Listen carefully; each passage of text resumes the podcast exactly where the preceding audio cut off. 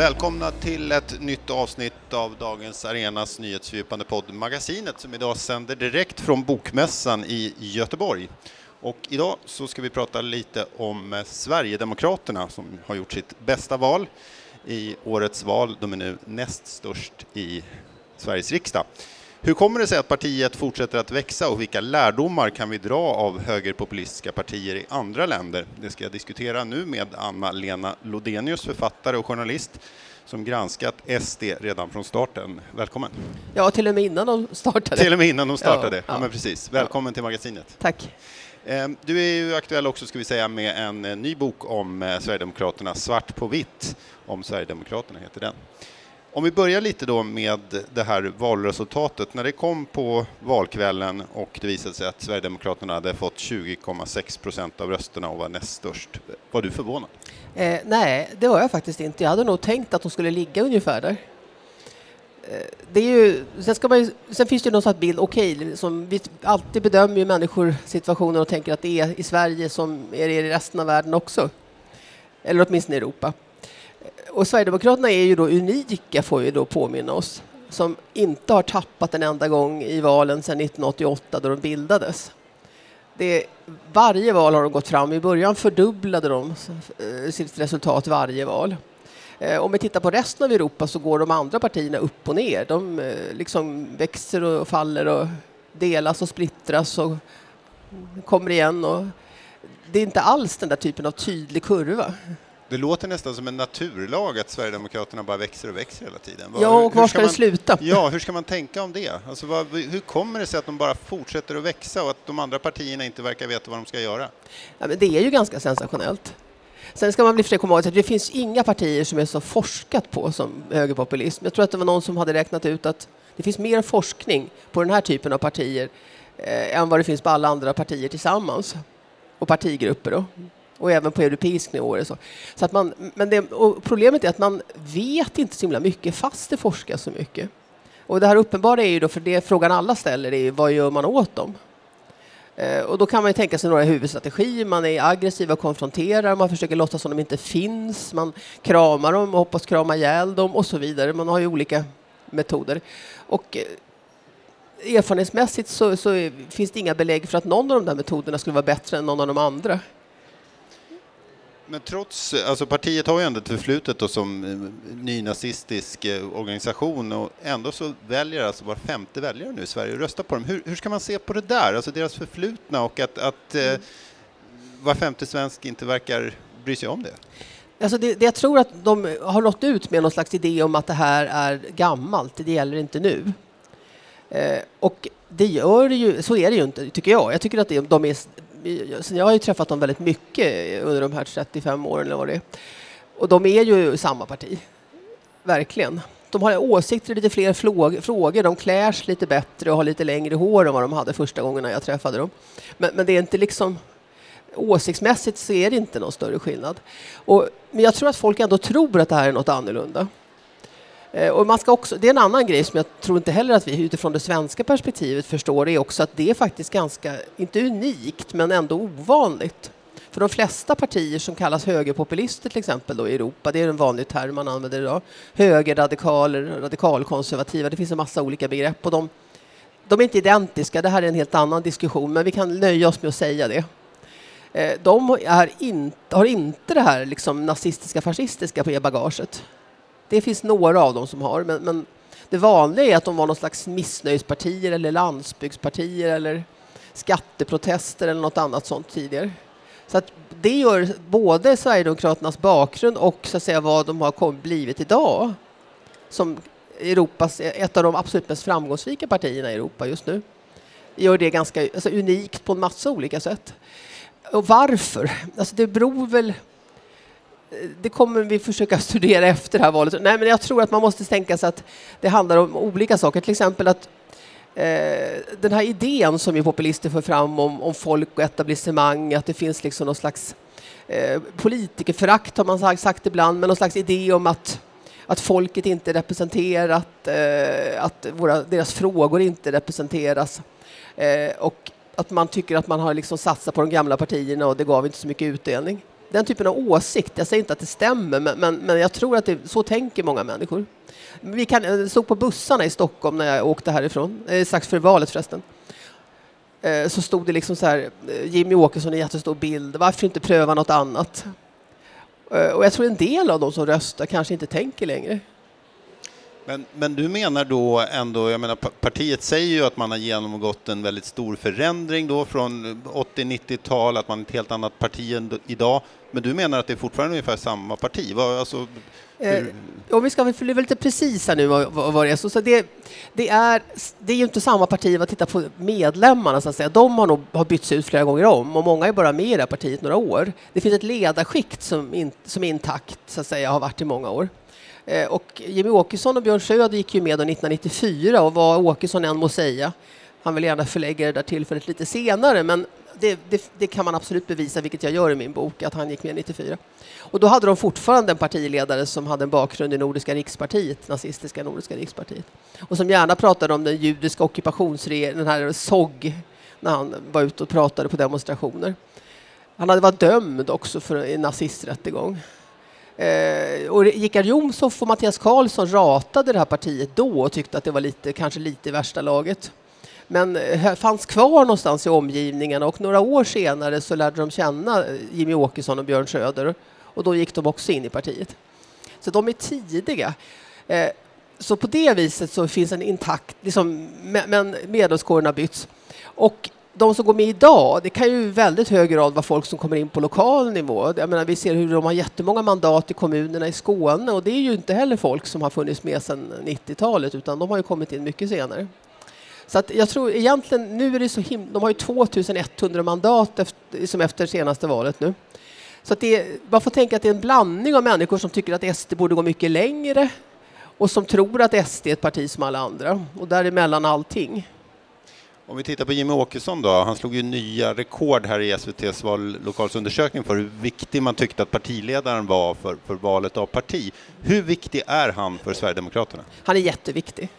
Han bärs alltså fram av några till. Det här är för övrigt också inte heller unikt, det ser vi i andra länder, att det behöver inte vara en ledare utan oftare är det en liten krets. Och den här lilla kretsen bär ju fram Jimmy Åkesson som sin. Liksom.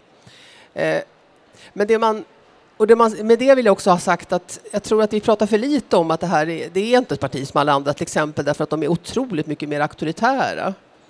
Och styret i det här partiet är liksom de här personerna och någon till. Det är väldigt få som... Du menar i styret av partiet? Eller ja, ja. Alltså det är, även partiled, styrelsen i SD får ofta inte information och tidigare än någon annan. Eh, det är väldigt liksom... Eh, alla beslut som tas tas i en väldigt trång krets och sen bekräftas de utav de här beslutande församlingarna. Så att eh, det, det är ett och, det, och hur, alltså det, det, det, är inte så otypiskt som, som sagt. Med Dans Folkeparti var väl fyra stycken som har bestämt där. Men är det lättare att bli populär då också man kan liksom styra ja. partiet med, med järnhand? Så att säga? Eh, det som jag tror är lätt för ett sånt här parti är då liksom att man kan lyfta fram få personer, till och med bara en person ibland. Man kan, och det är tydligt, i dagens mediasituation är tydlighet premieras. De kan också flexibelt ändra sig lite lagom sådär för att det ska passa diskussioner med andra partier eller medieklimatet. De, kan, de har en smidighet och en snabbhet och en förmåga att nå ut som då är väldigt, väldigt avpassad efter en rätt ytlig tid och som inte gynnar fördjupning och eh, förklaringar och demokratiskt fattade beslut. Utan som faktiskt, det är lite hemskt tycker jag. Men det är ganska uppenbart att det är så. Mm. Men Jimmy Åkesson är uppenbarligen också en skicklig partiledare. Vad är, han, vad är det han gör liksom, rent retoriskt eller, ja, för att ändå få folk att rösta på dem? Jag tror att dels så framstår han faktiskt som lite annorlunda än alla andra och det gör ju också att folk accepterar jag menar, hans, vad han gör, honom som person, även när han på många sätt inte är skicklig, för han är ju skicklig retoriker, han är duktig retoriker och har blivit mycket, mycket bättre framförallt. Om man har följt honom ser man ju det att han är mycket bättre idag. Samtidigt så liksom eh, kommer han undan med att även han inte alls är duktig, jag menar de flesta, många gånger svarar han ju att jag vet inte, jag vet. Och det finns som har klippt ihop dem där alla gånger han har sagt det. Eh, man köper att han inte vet en massa saker som man absolut måste veta. Varför gör man det? Därför att han är ju en av oss liksom. Det är ju på något sätt, folk tänker att ja, men han är ungefär, ja, men jag är ju inte heller perfekt liksom. Jag vet ju inte heller. Och, Eh, en, min representant behöver inte vara någon akademiker, det är, han är ju en akademiker till att börja med. Men, men, jag tror att den där identifikationen med honom är annorlunda än Magdalena Andersson till exempel. Om vi då tittar på det som händer med de andra partierna och där är ju också, går vi, ja, det ser liknande ut som i andra europeiska länder och våra eh, grannländer och så, att eh, flera partier nu kan tänka sig att samarbeta med SD från att bara för inte alls länge sedan sagt att vi vill inte ha någonting med det här partiet att göra. Vad, hur, vad tänker du om det? Alltså, jag tycker det är lite, alltså det är ju, det är lite förbluffande kan jag känna att det har gått så fort. Eh, och alltså inte bara de här partierna, man kan också se debatter och skribenter och man ser var, varje dag jag öppnar tidningen och så ser jag någon som jag trodde inte riktigt tyckte så här som uppenbarligen gör det. Eh, folk jag har träffat genom åren som jag ändå har framstått som kanske inte varit likadana politiskt på samma ställe ungefär där jag är, men ändå. Jag tycker det här är, det är lite skrämmande hur snabbt människor ändrar sig. Vad beror det på? Eh, alltså, vad, gäller, vad gäller de borgerliga partierna är det ju väldigt enkelt så att de kan inte få makten utan att ha med SD och SD var det enda av de partierna på den kanten som växte. Eh, och, och, ska de ta över efter nu de här mandatperioderna med socialdemokratiskt rödgrönt styre, då, är, då måste de ha med sig SD. Och det är krast på det viset. Men jag tror att de också har någon föreställning att de kan kontrollera SD. Eh, och att SD kommer att vara så glada i att få lite makt så att de kommer på något sätt att bli följsamma. Och där tror jag att de kommer att bli grymt besvikna. Varför då? Därför att SD kommer inte att vara ett enda dugg följsamma. De kommer att kräva maximal utdelning på sina mandat. Det behöver inte betyda att de sitter i regeringen och det kan också vara så att de egentligen inte vill sitta i regeringen utan att de använder det som påtryckning. Men de kommer att kräva extremt mycket utdelning för de här mandaten. Och, eh, och då är ju frågan, vad är man beredd att förhandla bort? Det har jag sagt hela tiden de här dagarna nu, att det jag tror man ska hålla ögonen på är också frågor som, som till exempel kulturpolitik. Ja, om, man, om, man, tittar på den just, ja. för det, är ju, det, det, pratas ju mycket då om, om integration och migration och sådär. Och det är men, så uppenbart ja, att, det är att de vill men, åt... Men kulturpolitiken där, vad, vilket ja, där samhälle vill SD ha när det gäller, eller vad vill, vad vill SD se för kulturpolitik? Ja, alltså bara för, ja, Därför att de andra partierna har, alltså, har ju en åsikt om invandring som ligger väldigt nära SD nu, så där kommer det inte att bli samma problem. Kulturpolitik, de andra tycker inte kultur är så viktigt. Och det tror jag är det viktiga. För SD är ju liksom som ett nationalistiskt parti så är ju kultur en kärnfråga därför att kulturen manifesterar och hyllar folket, det rätta folket. Kulturen är i politikens tjänst eller liksom i det svenska folket på något sätt ska, ska liksom danas av kulturen.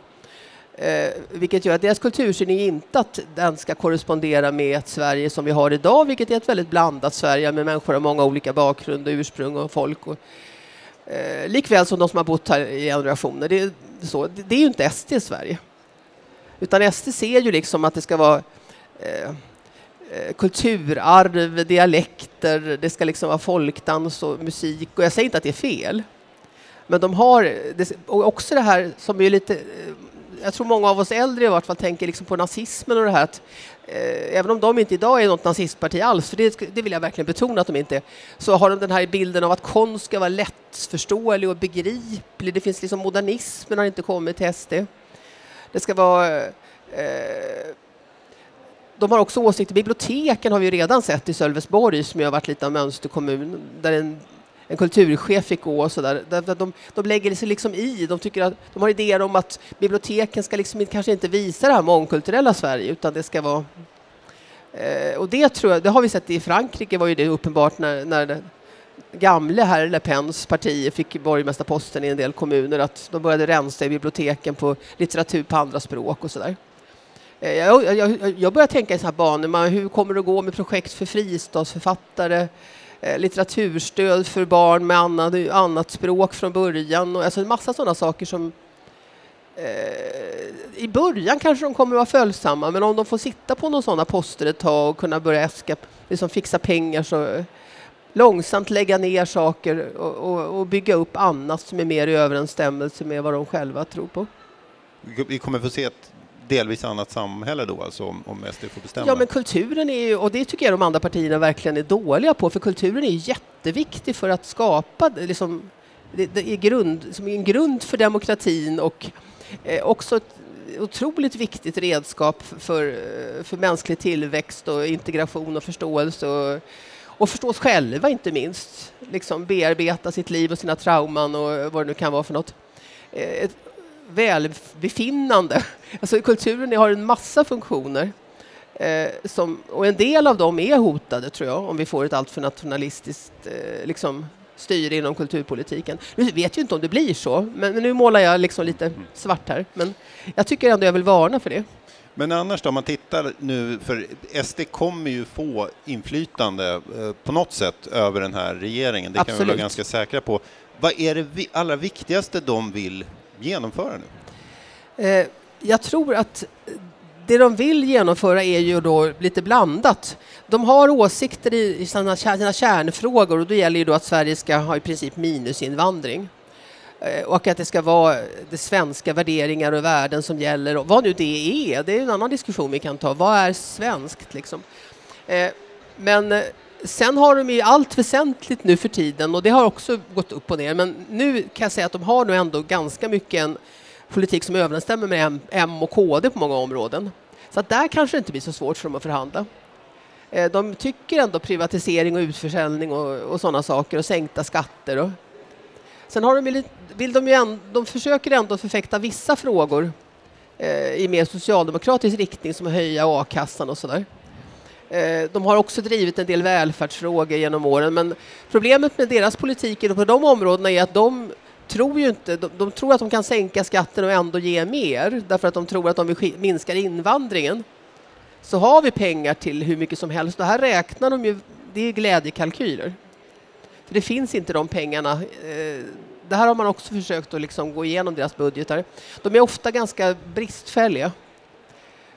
Så, eh, men det som, kommer, det som ju finns också som SD kan hota med hela tiden, det, är, det krävs ju inte så, de kan ju rösta med, med sossarna istället ibland. Och det är ju ett hot de alltid kan lägga, att de, som, ju, som det borgerliga blocket de får förhålla sig till. Eh, att de har alla chanser om de nu inte hamnar i regeringen och liksom var otrogna och gått andra hållet ibland i vissa frågor. Vi har varit inne på det här att SD nu gör samma resa som andra högerpopulistiska partier i Europa. Och du har pratat lite om det redan, men ändå om du skulle gå igenom likheter och skillnader mellan ja, andra liknande partier och vilka resa de har gjort?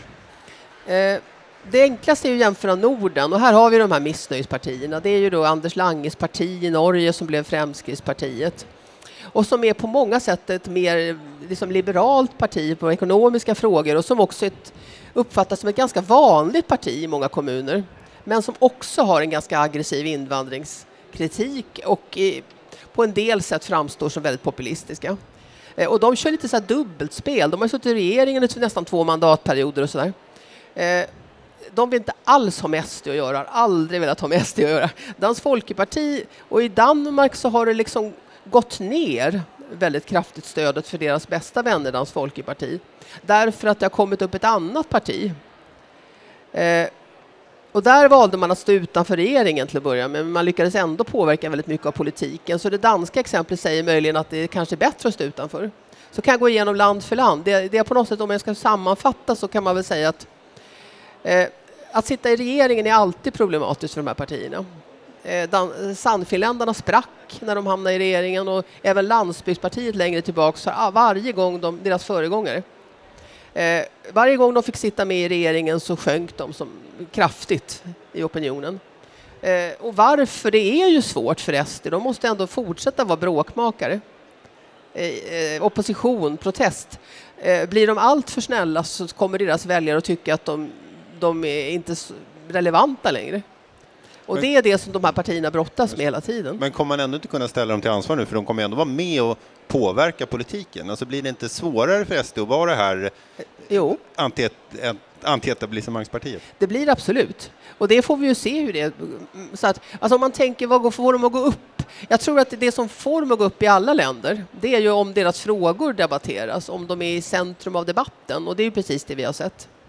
Eh, det finns exempel från andra länder, Holland till exempel, Nederländerna, där de hade något val som bara handlade om arbetsmarknad och då gick Socialdemokraterna och vänstern framåt kraftigt till exempel. Så det är, ju, det är ganska uppenbart. Pratar vi om, om migration och, och sådana frågor som passar dem och som i, nu, i det här fallet var det brott och straff och gängkriminalitet. Som, hade vi pratat om klimatet istället, vilket vi kunde ha gjort tycker jag, mycket mer om klimatet. Då hade de inte heller haft... Eh, Eh, det andra som kan få dem att gå upp eller ner är hur de står ut med varandra internt. Eh, det är betydligt vanligare att de här partierna rasar. Eh, Ändra på grund av att de inte står ut med varandra och får liksom en inre splittringstendens. Alternativt att, att det kommer en konkurrerande parti som blir mer uppskattat. Eh, det är Danmark, Nederländerna har vi samma situation. Där har också dykt upp. Geert Wilders, eh, Frihetspartiet, har fått en konkurrent. Danmark har de också flera konkurrenter. Så att, då, det kan ju också påverka det. Eh, och det ska vi inte underskatta, men nu, nu, är, nu tror jag att de här, det här gänget i Sverige, eh, tanken att de skulle så att säga upplösas på grund av någon slags inre konflikt har jag svårt att se. Eh, varför så, då? Är så, de så sammansvetsade? Eller? Ja, de har hängt ihop så länge och är så lojala med varandra. Björn Söder har ju liksom lite grann blivit utkickad. Nu vill de ju ha någon... Ja, nej men det... Han är väl... Men, men i övrigt så är det ju mm. ett väldigt sammansvetsat gäng. Mm. Så det tror jag inte, utan där, alltså, om man nu ska ge något råd, jag sa ju att vetenskapen vet inte vad vi ska göra. Men som ett ganska enkelt råd är väl just att prata om andra saker, tror jag. Mm. Och det har bevisligen fungerat ibland. Men om vi tittar lite mer just på Dansk Folkeparti då, de hade ju då alltså 20 procent av stödet 2015, alltså mm. precis som SD nu. Eh, senaste valet fick man 8,7 procent och nu ligger man runt 3 procent. Ja. Alltså, det är ett enormt ras. Ja, men, men tror, kan, kan SD gå samma öde till mötes eller är de mer så här, välorganiserade, det finns ingen konkurrent på det sättet? Eller bara liksom, ja, om, man, om man jämför med alltså, Sverige? Dansk Folkeparti var ju också extremt välorganiserade och ja. de liknar SD på många sätt. De har ju inte, de har inte samma bakgrund. De är en utbrytning i Mogens Glistrups, det här skattetrötta partiet. Mm, mm. Han var ju mer någon Bert och Ian-figur egentligen. Nej, alltså men, och de var väldigt välorganiserade och så. Där handlade det mycket om att folk tyckte att de hade gått för långt åt vänster. De hade samverkat mycket med Socialdemokraterna. Eh, och det kom partier som uppfattades som kanske mer radikala. Och jag tror man kanske tröttnade lite på Dansk Folkeparti och kanske inte tyckte att de riktigt hade den där glöden som de hade haft tidigare. Eh, jag vet inte, jag har inte så djupanalyserat varför de föll, men det är ju anmärkningsvärt. Och, och, sam, och, och samverkan åt vänster har spelat roll, det, det, tror jag de flesta är överens om. Men kan vi se något liknande mest i Sverige tror du? Eller? Ja, det skulle ju kunna hända. Alltså jag, jag, jag utesluter inte det, det gör jag inte. Men å andra sidan med tanke på att de alltid, de kan, alltså det måste ju finnas något tak. Jag menar, de kan ju liksom inte flyga till månen utan någonstans måste det ju finnas eh, någon gräns även för det här partiets framgångar. Men jag kan inte säga var den ligger någonstans. Vad har då SD att, att vinna och förlora? För nu kom, man kommer ingå, ingå i ett regeringsunderlag. Vad har man att vinna och förlora på det? Jag tror att förlusterna är ganska uppenbara, de har vi pratat om precis här. Alltså just det där att de uppfattas som irrelevanta, alltför följsamma, att människor börjar ställa krav på att det ska komma något ännu radikalare och liksom lite börjar tröttna och sådär. En del av deras väljare. Eh, vinsten är ju att om de kan hålla ihop sig själva och ändå fortsätta att framstå som lite lagom rebelliska så har vi ju sett redan nu att det finns ju en sfär som också stöds av SD på, inom, i olika sociala forum och nätdiskussioner. Och, eh, liksom en värld som är radikalare runt SD och som SD på något sätt korresponderar med. Och det betyder att egentligen så är det ju fler än, än medlemskårer och sådär. Det kan vi inte bara räkna, vi måste tänka att det är mycket mer. Och här tycker jag man kan se en parallell till 68-vänstern och den perioden som följde där. att de fick inte så jättemycket röster i valen, men de präglade kulturdebatten, de präglade människors sätt att se på saker. Det var en, mass, det var en klar förskjutning utav samhället och, och någonstans grundton i debatten och sätt att se på saker som spelade roll lång tid framöver. Nu har vi börjat se, och det har vi inte börjat se för det här har pågått ett tag, hur liksom, agendan för saker och ting har dragit i den här riktningen och det beror inte bara på SD utan det beror också på någon slags insikt om att det är så här man måste agera. Det är inte bara valresultat, det handlar om att styra debatten och eh, frågorna, hur, hur liksom människor tänker och fungerar. Och här har man ju fått eh, alltså trumpismen och hela det här eh, eh massa saker som har hänt parallellt som är uttryck för precis det. Och SD är en del av detta, men kan den, den vågen utav tankegods och handlingar och åsikter, kan den fortsätta att vara lojal med SD, vilket de rätt mycket är just nu, så har de ju en kraft som backar upp dem. Ja, hur viktigt är det för SD att liksom ändra idédebatten? Alltså, Jag tror verkligen att det är, det är jätteviktigt, mycket viktigare än vad vi tror. Och det kan man också se, den stora, som, stora tänkaren ska vi inte säga, men den som skriver de politiska dokumenten i SD är ju Mattias Karlsson. Det har han alltid gjort. Han, har varit, han är den som liksom har ändå någon slags sån driv och läser mycket och funderar mycket och sådär. Och där tycker jag man ser det jättetydligt, att han drömmer sig tillbaks till, att det är också ett gyllene förflutet som ska på något sätt vara framtiden. Man ska tillbaks till Rudolf Kjellén och Theodor Holmberg och vad de heter. Det här är gubbar som ingen pratar om idag men som ju då den här typen av höger är väldigt influerad utav. och vilka gubbar är det? då? Alltså det är liksom som- predemokratin. Det är liksom man ska skapa ett, ett auktoritärt samhälle som vårdar det rätta folket. Välfärdschauvinism pratar man väl om ibland. Det ska vara liksom ett, ett starkt samhälle men inte något särskilt demokratiskt samhälle. Och där människor ska eh, må bra därför att de får ändå hyfsad välfärd. Och det ska vara ett enhetligt, homogent samhälle där man liksom vårdar den rätta kulturen och, och sådär. Och, eh, och sådana idéer var ganska vanliga i högern i början av 1900-talet. Det här att man tänkte att man var rädd för arbetarrörelsen, man var rädd för strejker och eventuella revolutioner och sådär. Utan att det skulle då istället skulle man på något sätt få lugn och ro genom att ändå skapa en, liksom en bas som människor kunde vila i. De skulle ändå känna att de hade det ganska hyfsat. Och då kanske man kunde fortsätta ha ett väldigt konservativt styre. Men så att om man når närmare de idealen, då, då kan det ändå finnas en möjlighet att SD kan vara ganska nöjda, även om man inte växer jättemycket opinionen, eller? Eh, ja, så det kanske är så att det finns ett tak. Det det inte vet jag, 25 procent eller något sånt. Nu gissar jag här, men jag kan tänka mig det. Eh, och de kommer få väldigt mycket inflytande på det viset. Och de, och de kan och Dans Folkparti hölls ju ganska länge på det viset. Det här att man, man är i kanten och korresponderar med makten. Men man behåller ändå sitt oberoende. Och om man då inte faller på av någon anledning så är eh, av interna skäl eller av, eh, inte vet jag, skandaler biter ju inte, det har vi ju märkt. De verkar ju inte ha någon som helst betydelse. Snarast förgyller på något sätt det här rebelliska i, i partiet. Verkar ju väljarna tycka. Så att jag, jag kan tänka mig att, och, och hur lång tid man kan hålla sig flytande sådär, det vet vi ju inte heller. Men jag skulle ju kunna tänka mig att de kan hålla sig flytande på det sättet ett tag. Om vi ska avsluta ändå med att du, du får sia lite på framtiden, eh, nästa riksdagsval och kanske ännu längre fram. Kommer, kommer SD att öka ännu mer, kommer få ännu mer eh, inflytande eller, eller kommer de att bli som Dansk Folkparti? Alltså det finns en annan sak som kan hända och det är ju att de andra partierna har ätit upp så mycket av SDs politik så att, och i början kan det ju verka som att folk tycker att SD är originalet. Och då kan de sjunka på grund av det liksom. Eller eh, SD kan eh, bli stärkta och de andra minskar som Moderaterna gör just nu. Men på sikt så kan det ju hända att, att det, där, det där förbyts att man börjar tycka att SD liksom inte behövs för att det, det är ändå så att hela politiken går i en viss riktning och SD tydliga och viktiga med SD går ju för lite grann förlorat. Är det lite det som har hänt i Danmark ändå, där Ja, de flesta jag, partier tror- ändå gått med jag. på det här? Ja. Där har vi ju länge pratat om det, att dansk politik är otroligt influerat utav Dansk Folkeparti. Så att det, det skulle kunna hända. V- Vågar du gissa då, om vi, om vi till, blickar framåt nästa riksdagsval, hur, vilket Ja, men- inflytande har SD och hur stort stöd har de? Eh, Det är jätte, alltså jag törs inte säga det. Men, men det jag definitivt kan se är att det, det skulle kunna bli så att det här blir en block som liksom växer ihop. Nu sitter ju de som inte gillar det som har hänt och tänker att det här ska rasa för att de är oense och sådär. Men låt, låt oss tro att de inte rasar utan att de till sist efter att ha bråkat runt kommer att bli en och går till val nästa val på en ännu tydligare allians. Eh, och där SD har hittat sin roll och position eh, för det måste de göra, annars kommer de inte få makten ett val till. Liksom. Så det skulle ju möjligen kunna vara en vision. Men det danska exemplet är nog en tanke man kan göra sig.